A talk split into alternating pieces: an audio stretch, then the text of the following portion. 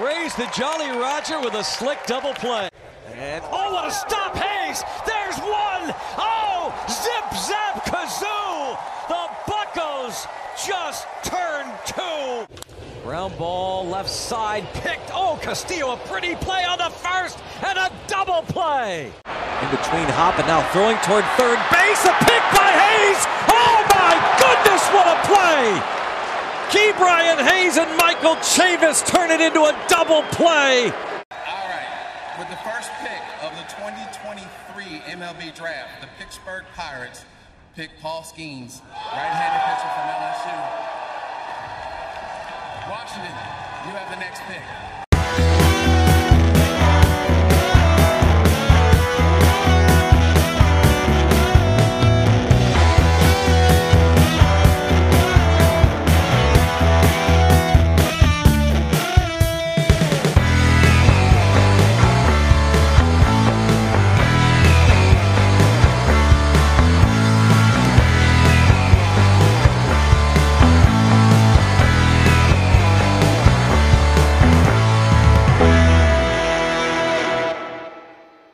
Welcome and thank you for tuning into the four one two Double Play Podcast. I am, as always, your host, Michael Castrogiano. Joining me, as usual, my co-host, Ed Wassel, heading into the All Star Break, fresh off of the draft. As we're recording this right now, it's a little after ten p.m. on Sunday evening, uh, so we're not able to stay up for the entire draft, but we were certainly paying attention to it while we're recording. But Ed, before we get into the draft and recapping for this past week, Um, how are you doing? How are you feeling about where the Pirates are at and um, what's been going on this season? Uh, doing good. A uh, little upset with the season thus far. I feel like Pirates squandered a lot of opportunities so far, but that can all turn around after the All-Star break. It's yet to be seen. It could. You got to think about how many prospects that we have who could still be making that jump. And I think a big thing that's been hitting us is all of the injury issues. But I'll talk about that a little bit with our roster roundup. Uh, July fourth, Jose Hernandez, who has been on the injury list, was sent on a rehab assignment to Endy. Expect he'll come back after the All-Star break. On the fifth, Luis Ortiz was optioned to Endy. Johan Ramirez recalled to Pittsburgh. On the sixth, Ke'Bryan Hayes reactiv- reactivated from the injured list. Roansy Contreras optioned to Endy. And then on the seventh, Hayes right back on the injured list as the team recalled right-handed pitcher Cody Bolton. Cutch also hit the injured list with right elbow inflammation as the team reactivated Ji-Man Choi from the sixty-day I L, D F A-ing Rob Zastryzny, who had been um, rehabbing, but I think he had some setbacks to his rehab process. And uh, he's been D F A'd to make space on the forty-man. So, Ed, you texted me the other day about Hayes, Cutch, Reynolds had previously been on the injured list, and how a lot of our top contract players are spending time, you know, in, in the med bay, essentially. What kind of an impact does this have to the team, both short-term and long-term? Uh, I mean, short-term, we start. we got to see a couple prospects being called up with uh, Triolo and uh, Nikki G. Sure. Which, you know, it's really nice to see some of these young kids come up and get, even if it's a short stint, but, you know, they're showing that they essentially belong in the majors, which that's good. That's good for the long term. Um, not really concerned with Reynolds. It, it, like, his seemed fairly minor. Hayes getting reactivated and going right back on. That's a little concerning for me. I know he had It's concerning issues. That the med staff wasn't more careful with that.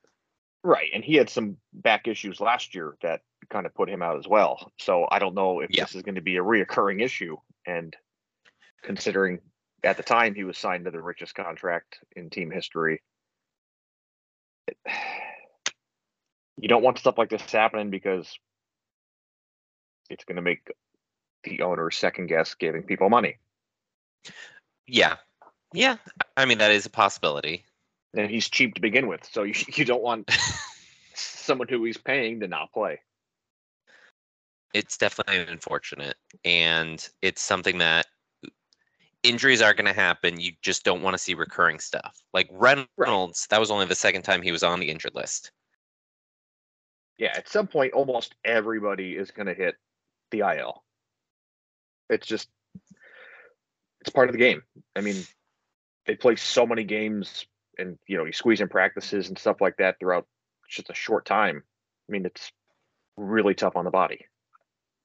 Yeah, but going back to talking about some of those prospects that we've been able to see come up, Davis has been in a little bit of a slump lately, but uh, Nikki G, over the past fourteen games, he's got a nine fourteen O P S, and uh, Jared Triolo, he's in his eleven games since he came up, he's batting three hundred with uh, three sixty-four on base percentage. So, the, I mean, these guys are producing. Triolo's had a little bit of some slips defensively. I'm not sure why that has been the case, but I think overall he's going to be a productive player and is certainly going to be helping out offensively. Yeah, I agree. And it's nice to have, you know, a second baseman that can hit fairly consistently and field adequately with Gonzalez. So Gonzalez, he's been making some good plays. Uh, I, I think that there were some questions about his defensive capabilities, but even at shortstop, which is where he was drafted, he has been, you know, I, I'm not saying that's where he should be long-term, but he's, he's above average there. And considering our other options being, you know, Castro or Marcano, who have both been struggling at the plate and in the field, I'm okay with Gonzalez seeing some time there, especially if, you know, someone like Endy comes up and plays second base, or Paguero comes up after the break and is is in there. Yeah, I agree. So let's look at this past week. We're heading out west, dropped three of four in L A against the Dodgers, and then dropped two of three against the Diamondbacks in Arizona. So not great, but the team was really in each of those games. The worst loss was seven to three on Friday against Arizona. Mitch Keller in his start against the Dodgers, kind of a rough outing. I think it was five innings, five runs. And then he had a really strong start on Saturday where he took a no-hitter into the seventh inning. And then a bullpen game today, surprisingly solid start, uh, really start to finish. And they're two tough teams. I mean, number one and number two in the N L West, which is a stacked division. So the fact that they only won, you know, two of seven isn't great, but they kept the games competitive. What are your thoughts coming out of those series and, and this, this week out west? Uh, like you had mentioned, they were in pretty much all of those games. Uh, bullpen blew a few of them, which is frustrating because it's been a fairly common occurrence recently. But yeah, also offense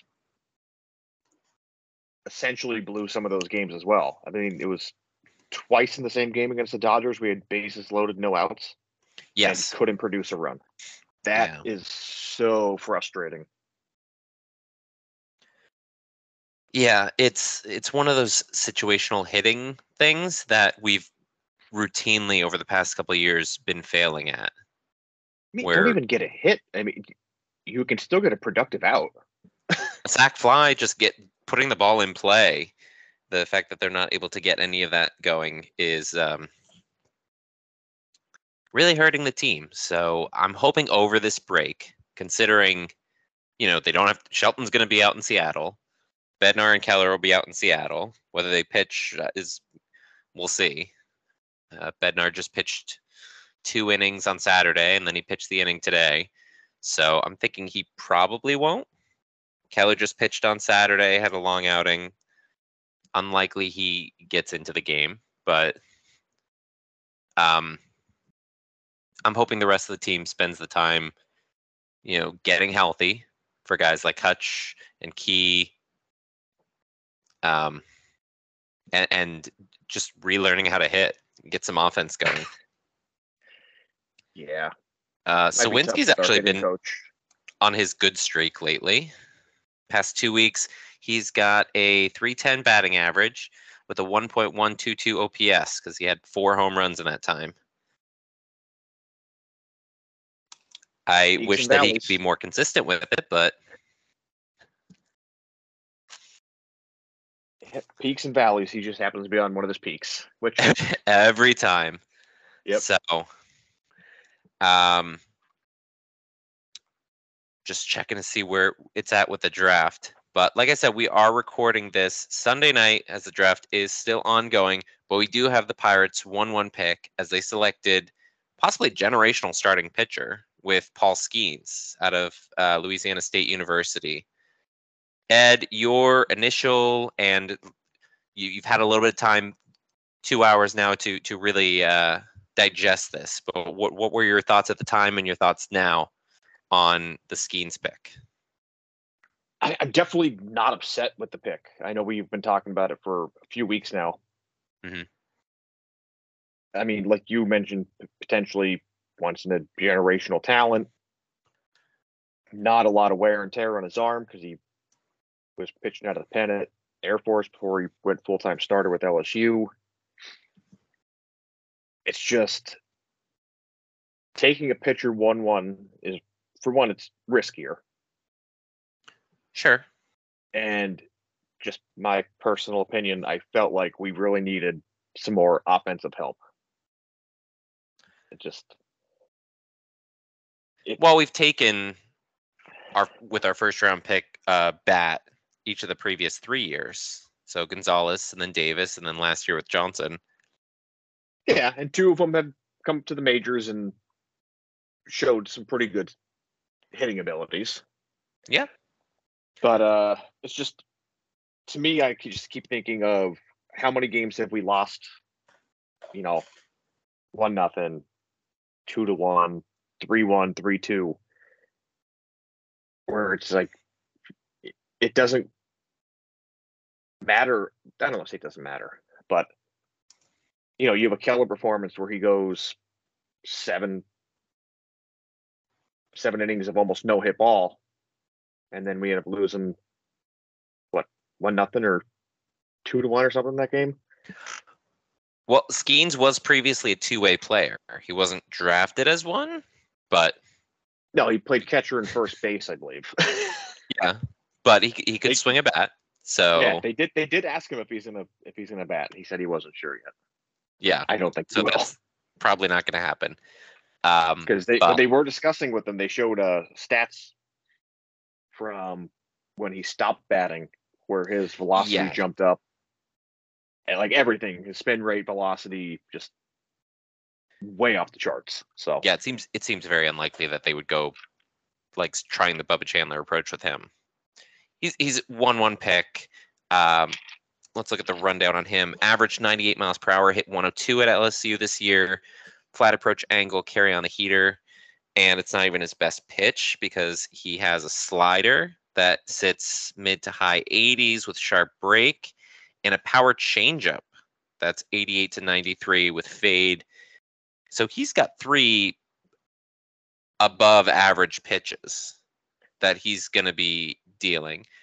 Cherington said after the pick that it's possible he ends up getting uh, some time in this season, whether that's at Instructional League or uh, F C L. I can't imagine he's going to move right to Bradenton, but I suppose that is possible, especially with all of the top guys like uh, Thomas Harrington and J P Massey having moved to uh, Greensboro.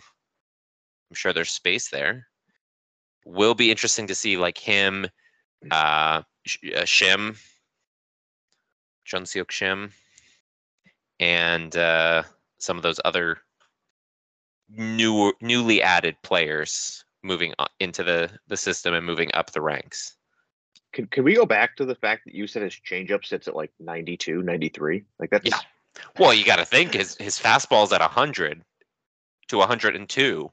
So, yeah, but that no. that's like ninety-two, ninety-three are some major league fastballs. So yes, he's he's crazy impressive. The thing is, I was going into this draft where I was like, okay, if they take Dylan Crews, that'd be great, and that I think that was our preferred choice.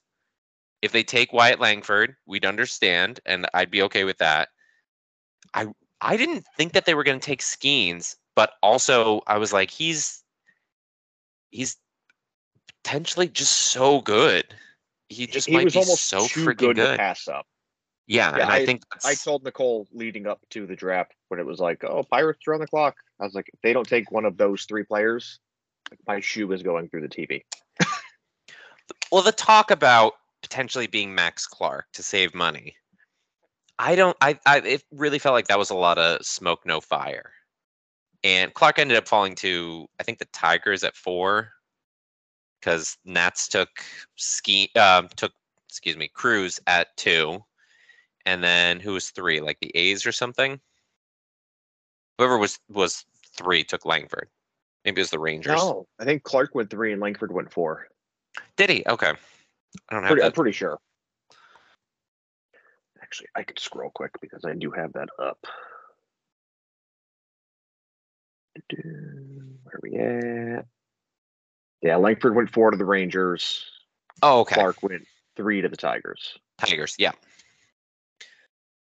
Yeah, so um, I, I think that Skenes, one of the things, and I kind of agree with you, is that I feel like pitching is a big strength for this organization.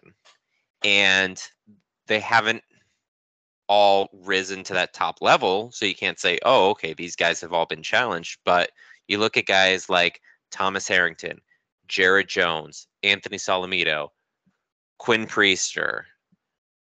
I mean, this... there's some really talented top line starting pitching options that we're going to have in the upcoming seasons. Who yeah, could be? You need to have the depth for, you know, injury purposes. One or two of those players might get traded. Sure. You, you never really know, but. So Skenes joining this team, joining this organization. Where do you see him? I mean, um, we'll, we'll do our, uh, I guess, mid-season re-rankings for our top thirty at some point. Where do you see him slotting in? Is he our top-ranked prospect right off the bat? It, it, he's got to be one or two. I don't, I, I don't see it any other way. Yeah. I mean, I, I was saying if we took Crews, he was probably going to be automatic number one. Yeah. So I, I don't see Skenes not doing the same thing, but.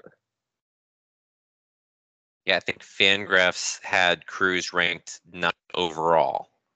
Like immediately we just jump right, or eighth overall, jump right into that top ten. They have Skenes at thirty-nine, which I think technically would put him behind Tamar Johnson, but I'd have to check to see where they have him ranked currently.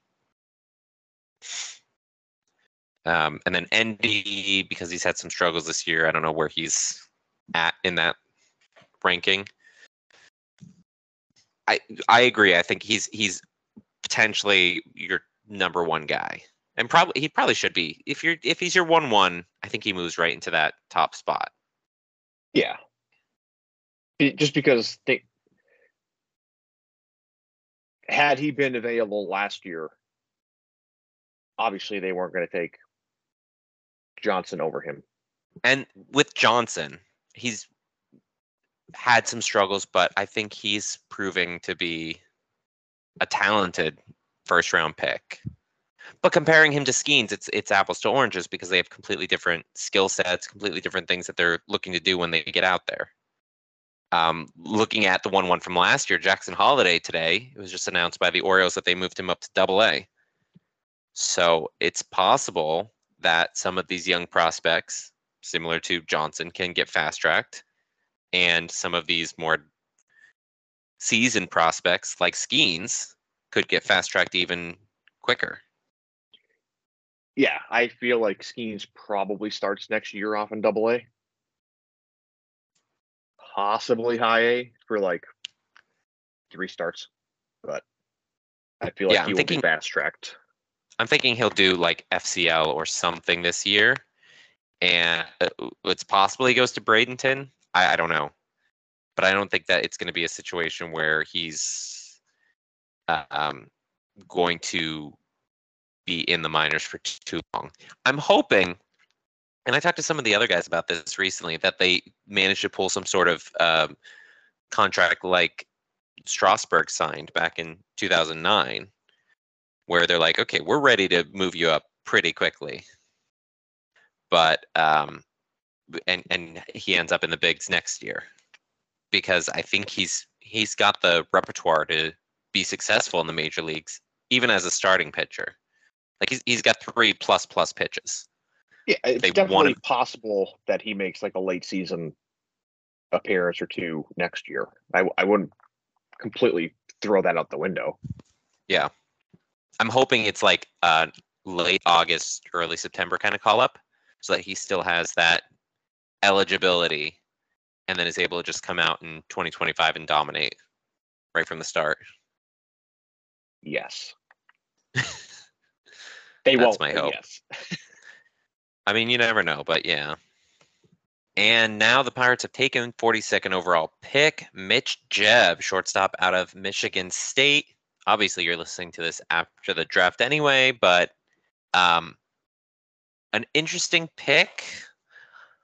Kind of a, a little bit of a reach, ranked forty-six for M L B Pipeline. Um, I think ranked even lower on FanGraphs.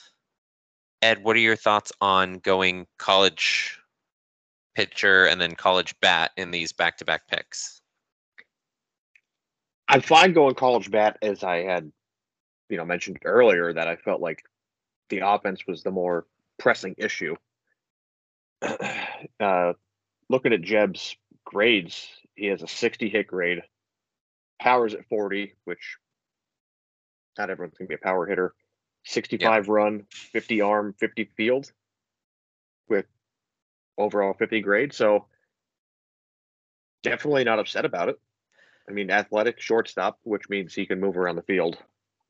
So yeah, it does seem like this is more of a safety pick sort of thing in my mind.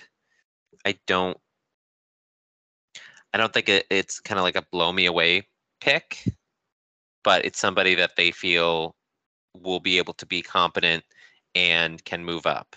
Uh, big thing with him, he had a perfor- big performance in the Cape Cod League. We know that Cherington values that. Uh, finished second in hitting with a three fifty-six batting average, four twenty-nine on base percentage, and a nine nineteen O P S. forty runs, fifty-three hits, twenty-two R B Is, and twenty-six steals in that time.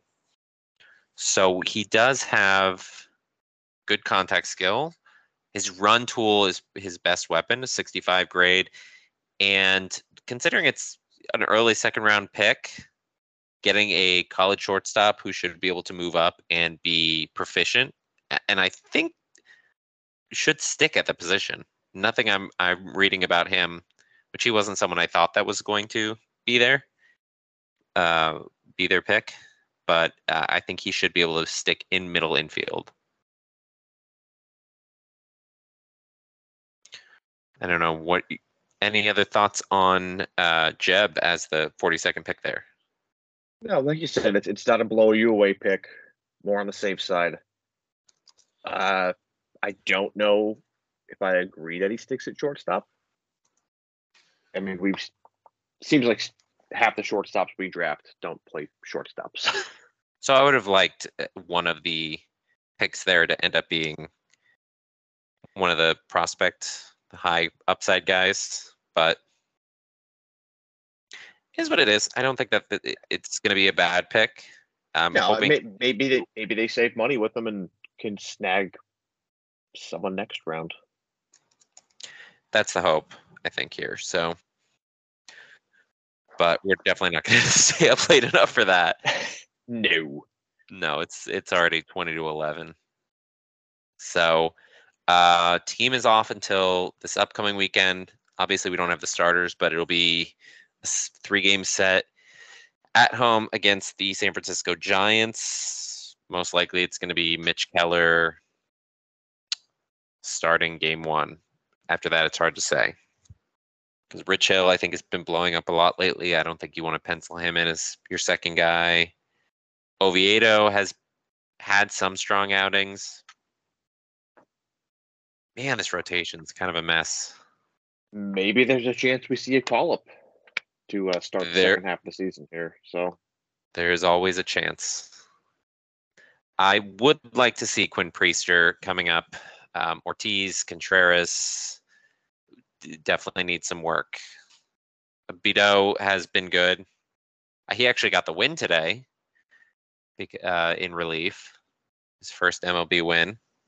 Yeah, but kind of silly that they went like full bullpen game and only had him pitch like one point one innings when considering he stretched out to be a starter, have him throwing two or three. But yeah, the, you know, the result was what we wanted, so I can't really yeah. question the call. And especially knowing all of these pitchers are about to get, you know, about a week's worth of rest. So basically, yeah. So I guess that wraps it up for all of us here at the four one two Double Play Podcast. We'll be talking about all the draft recap next week um, with all of the rounds, all of our thoughts on them. You can follow me on Twitter at four one two Double Play. I'll be talking at length about pretty much all of these picks. I'm sure I'll be staying up and just fastidiously uh, refreshing my Twitter feed and listening to these these picks to see who we end up taking with uh, our next selection. So I'm very excited about Paul Skenes. I think that was an excellent pick. I'll have to do some more research into um, this new guy, Mitch Jebb, and looking forward to see what the rest of the draft brings us. Ed, obviously, we're recording this before our Comp B pick, but the listeners will already know. Any predictions, even like a uh, position, age group, on who they end up taking at sixty-seven? I'm going to say high school kid. I I couldn't tell you what position. Yeah, I'm thinking they go with, not saying like Cam Johnson, but someone in that vein. I honestly thought they would have taken him or someone like that at forty-two at that stage, but we'll see. But, all right. Well, thank you all for listening. Uh, continue listening to us on Spotify, Apple Podcasts, wherever else podcasts are found. Make sure to subscribe so you get notified when we drop our new episodes. From all of us here at the four one two Double Play Podcast, thank you for joining us, and let's go Bucs. Let's go Bucs.